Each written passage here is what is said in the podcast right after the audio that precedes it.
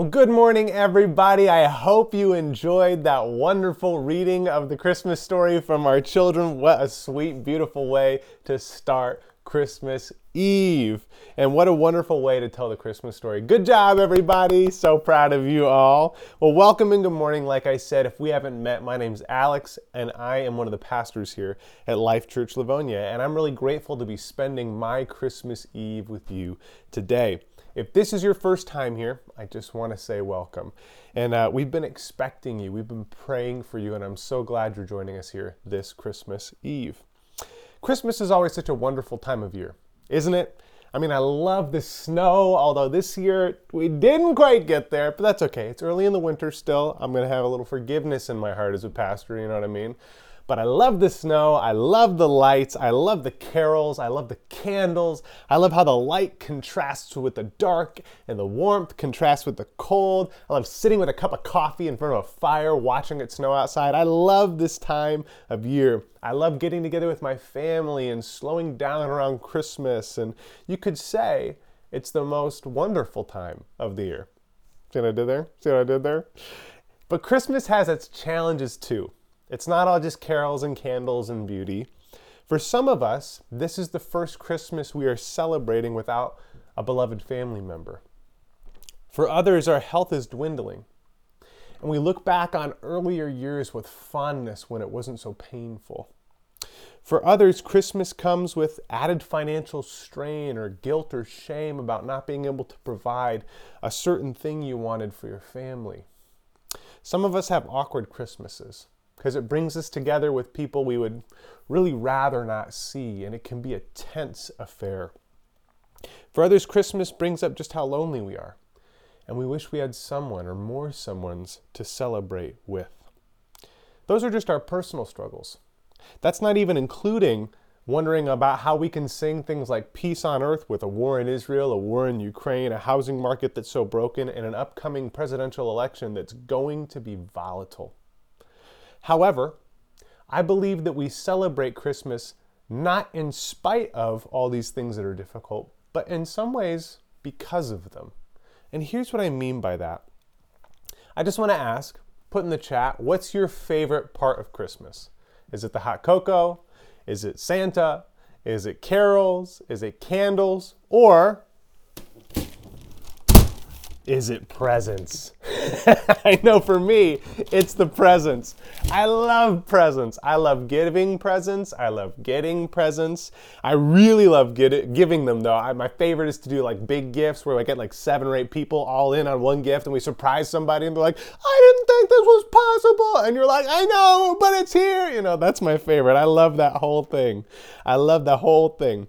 But uh, one of the fun parts of getting presents is like, you know, when you wake up on Christmas morning and there's the presents under the tree and you're like look, sussing out the shapes, like, oh, okay, that one's probably a book. Okay, the, the bag's probably the socks, but what's the big box? You know what I mean? And you go over and you try to like, kind of shake it, which is, I don't always recommend, by the way, but you try to shake it and you try to figure out what's inside there. I don't know how it is in your family, but in my family, we didn't open presents right away. And as a five and six year old, that was agonizing. Okay, we would get up and we would do breakfast, boring, and then we would, you know, take a picture together and sing the Christmas story, and then finally we could do presents. But in my family, we only got three presents because it's Jesus' birthday and we're not getting more than the birthday boy, you know what I mean? So we got three presents and we had to take turns opening them. It was so hard to wait. It was so hard to wait.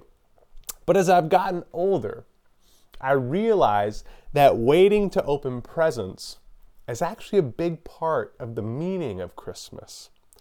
Through this Christmas season, or in the words of church history, this Advent season, we've been looking at the birth of Jesus through the eyes of an Old Testament prophet named Isaiah.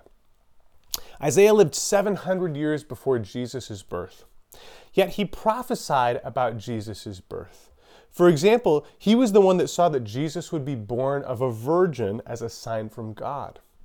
Like seeing a Christmas present under a tree but not being able to open it, Isaiah saw that Jesus would come down to earth from heaven and that his presence on earth would bring, bring presence to us. See what I did there? You like that? See what I did there? In the first week, we talked about how when Jesus came down to earth, hope came down to earth with him. That Isaiah saw that Jesus' presence would bring the hope that everything that's lost will one day be made new. The hope that all wrongs will one day be made right. The hope that one day true peace will reign between people and in nature and in everything that exists. And hope is one of the gifts under our Christmas tree. In the second week, Josh Merriweather from Life Church Southfield, who's also preaching next week, by the way, woo, Josh, he talked about the fact that when Jesus came to earth, joy came to earth with him. Isaiah said that Jesus' birth will be a great joy for all people. And our kids have been learning that, and Life Kids as well. They learned a few weeks ago that we can have joy because God sent Jesus and his love is for everyone. We have joy because God loves us. And we have joy because God has come to save us from our sins, which have deeply broken the world and deeply broken us. Week three, Don Earl Johnson from Life Church Auburn Hills talked about how when Jesus came down to earth, peace came with him. That Jesus came to bring peace with God, he came to bring peace from God, and he came to bring peace through us. And we talked about in Life Kids that we can have peace because God has a plan. Peace is a gift under our Christmas tree. And today, we're talking about how when Jesus came down to earth, he didn't just bring hope, he didn't just bring peace, he didn't just didn't just bring joy, he also brought heaven. And heaven is the final gift under our Christmas tree this Christmas. Now, the reason I say these things are gifts under our Christmas tree is because we can see hope and we can taste joy sometimes and we can feel peace, but they're passing. Like presents under a Christmas tree, we can see their shape, we can shake them, we can hear what's inside, but we don't fully experience them. We taste peace and joy and hope, but then a loved one dies. But then the family falls apart. But then war breaks out. But then people can't afford to live. But then we get evicted. But then we get bullied at school. But then the sickness we have gets worse. But then the divorce certificate comes in the mail. And what's amazing is that even though we know these kinds of things happen, we still have something inside of us that when they do happen goes, no, no, no, no, this is not the way it should be. This is wrong. This shouldn't be here. Something's amiss. Something's awry. This isn't the way the world is supposed to be. There shouldn't be pain. There shouldn't be grief. There shouldn't be loss. There shouldn't be death. And what's fascinating is even though we've never seen a world without death, we've never seen a world without pain, we've never seen a world without war or starvation or greed or evil, we expect to see it. Don't we? We expect that things should work out in the end. We expect that somehow good should triumph over evil. We expect that it should be different. Why do we expect that? Why do we expect this perfect world that we've never seen evidence of? Well, C.S. Lewis, in his book Mere Christianity, writes this. He says, Creatures are not born with desires unless satisfaction for desires exist. A baby feels hunger, well, there's such a thing as food. A duckling wants to swim. Well, there's such a thing as water. If I find myself in myself a desire which no experience in this world can satisfy, the most probable explanation is that I was made for another world. If none of my earthly pleasures satisfy it, that does not prove that the universe is a fraud. Probably, earthly pleasures were never meant to satisfy it, but only to arouse it, to suggest the real thing. If that is so, I must take care on the one hand never to despise or be unthankful for these earthly blessings, and on the other hand never to mistake them for something else, of which they are only a kind of copy or echo or image. I must keep alive in myself the desire for my true country, which I shall not find till after death. I must never let it get snowed under or turned aside. I must make it the main object of life to press on to that other country and help others do the same. The Bible says that God created the world perfect, and that God created the world good, and that God created the world beautiful, with no death, with no pain, with no tears. Heaven and earth were united, one place. But the first human beings, Adam and Eve, decided to live outside of God's design, and we call this sin. When they sinned, it didn't just break their design, it broke the design of the whole world. Like dropping a Christmas ornament onto the ground, everything shattered. Everything broke, and heaven and earth were separated. But when Jesus was born, the kingdom of heaven started coming back to earth. In the book of Revelation, we see a vision of heaven fully coming to earth, but it's not fully here yet. We catch glimpses of heaven coming to earth when we see our newborn baby for the first time, or we marvel at the mountains and the sunsets. We taste it on a summer breeze and in the company of people we dearly love. We feel it sometimes at church when we hear each other singing or have a revelation about God's Word, but we just get glimpses. This kingdom of heaven, this perfect world we long for, it is coming, but it's not fully here yet. So every Christmas, we revisit these presents and we look at them under the Christmas tree of our life and we touch them and we wait in excited expectation for the day when we can one day fully open them when Jesus returns. So, this Christmas Eve, I want to pause and I want to remember Jesus is coming and look forward to his return. And the kids did a wonderful job, but I just want to pause and, and reread the Christmas story, really taking it in as this is the moment when heaven began coming to earth. It says, In those days, Caesar Augustus issued a decree that a census should be taken of the entire Roman world. This was the first census that took place under Quirinius, the governor of Syria. And everyone who went to their own town to register. So Joseph also went up from the town of Nazareth in Galilee to Judea, Bethlehem, the town of David, because he longed, uh, belonged to the house and line of David. He went there to register with Mary, who was pledged to be married to him and was expecting a child. While they were there, the time came for the baby to be born, and she gave birth to her firstborn, a son. She wrapped him in cloths and placed him in a manger because there was no guest room available for them. And there were shepherds living out in the fields nearby, keeping watch over their flocks at night. An angel of the Lord appeared to them, and the glory of the Lord shone around them, and they were terrified. But the angel said to them, Do not be afraid. I bring you good news that will cause great joy for all the people. Today in the town of David, a Savior has been born to you. He is the Messiah, the Lord. This will be a sign to you. You will find a baby wrapped in cloths and lying in a manger. Suddenly, a great company of the heavenly host appeared with the angel, praising God and saying, Glory to God in the highest heaven, and on earth peace to those on whom his favor rests. When the angels had left them and gone into heaven, the shepherds said to one another, Let's go to Bethlehem and see this thing that has happened, which the Lord has told us about. So they hurried off and found Mary and Joseph and the baby, who was lying in the manger. When they had seen them, they spread the word concerning what had been told them about this child, and all who heard it were amazed at what the shepherds said to them. But Mary treasured up all these things and pondered them in her heart. The shepherds returned, glorifying and praising God for all the things they had heard and seen, which were just as they had been told. On Christmas, we pause to remember that God is bringing heaven down to earth.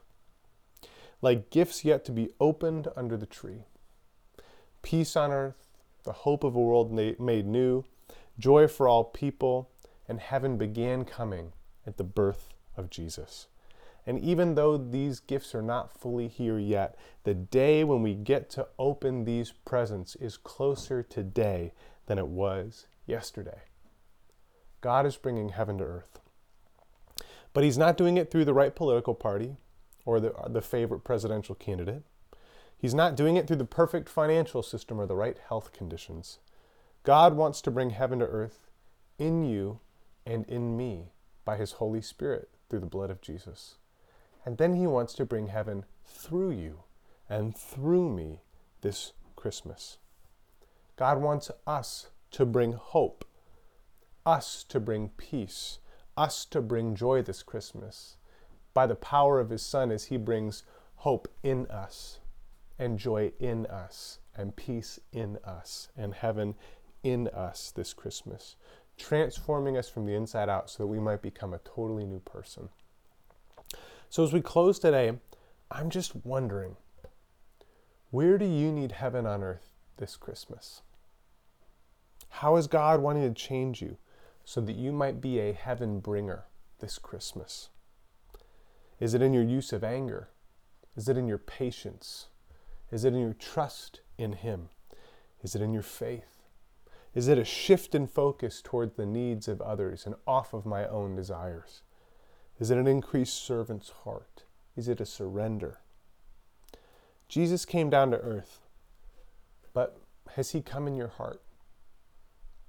Our transformation into a new kind of human is not the result of just gritty self effort and willpower. It is a miracle of God's Spirit that comes when we acknowledge that when Jesus came to earth, he lived a perfect life and died on the cross for my sins.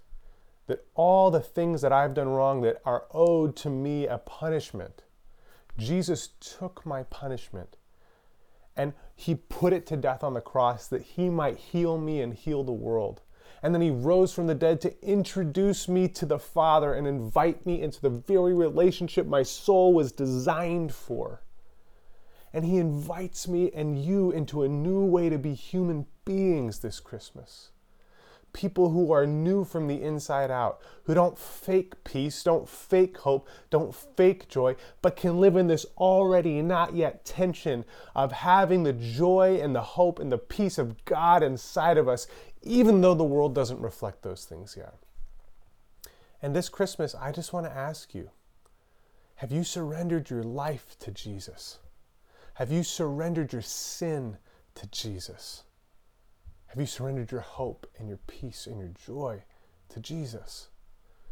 Because Jesus has come from heaven to earth this Christmas, but has He come in your heart? And I just want to pray with you right now. In that stirring in your heart, I just want to invite you to open your heart up to that and to take a step towards God today. So, Father, we just come before you. And Lord, we look at the brokenness in the world and we just confess it's not just the world that's broken, it's me. That I do things I know are wrong. Lord, I do things I know I shouldn't. I look for satisfaction and wholeness and fullness in ways that are contrary to your design.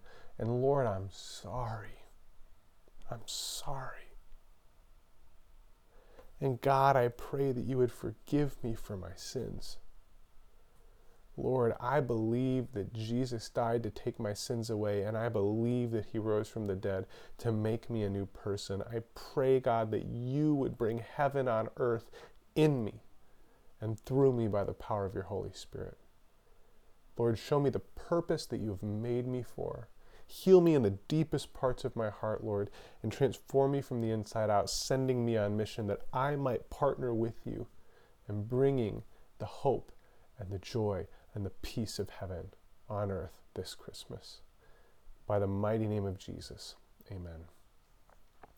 If you just prayed with me, please reach out to us via our digital bulletin so we can help you take your next steps in following Jesus.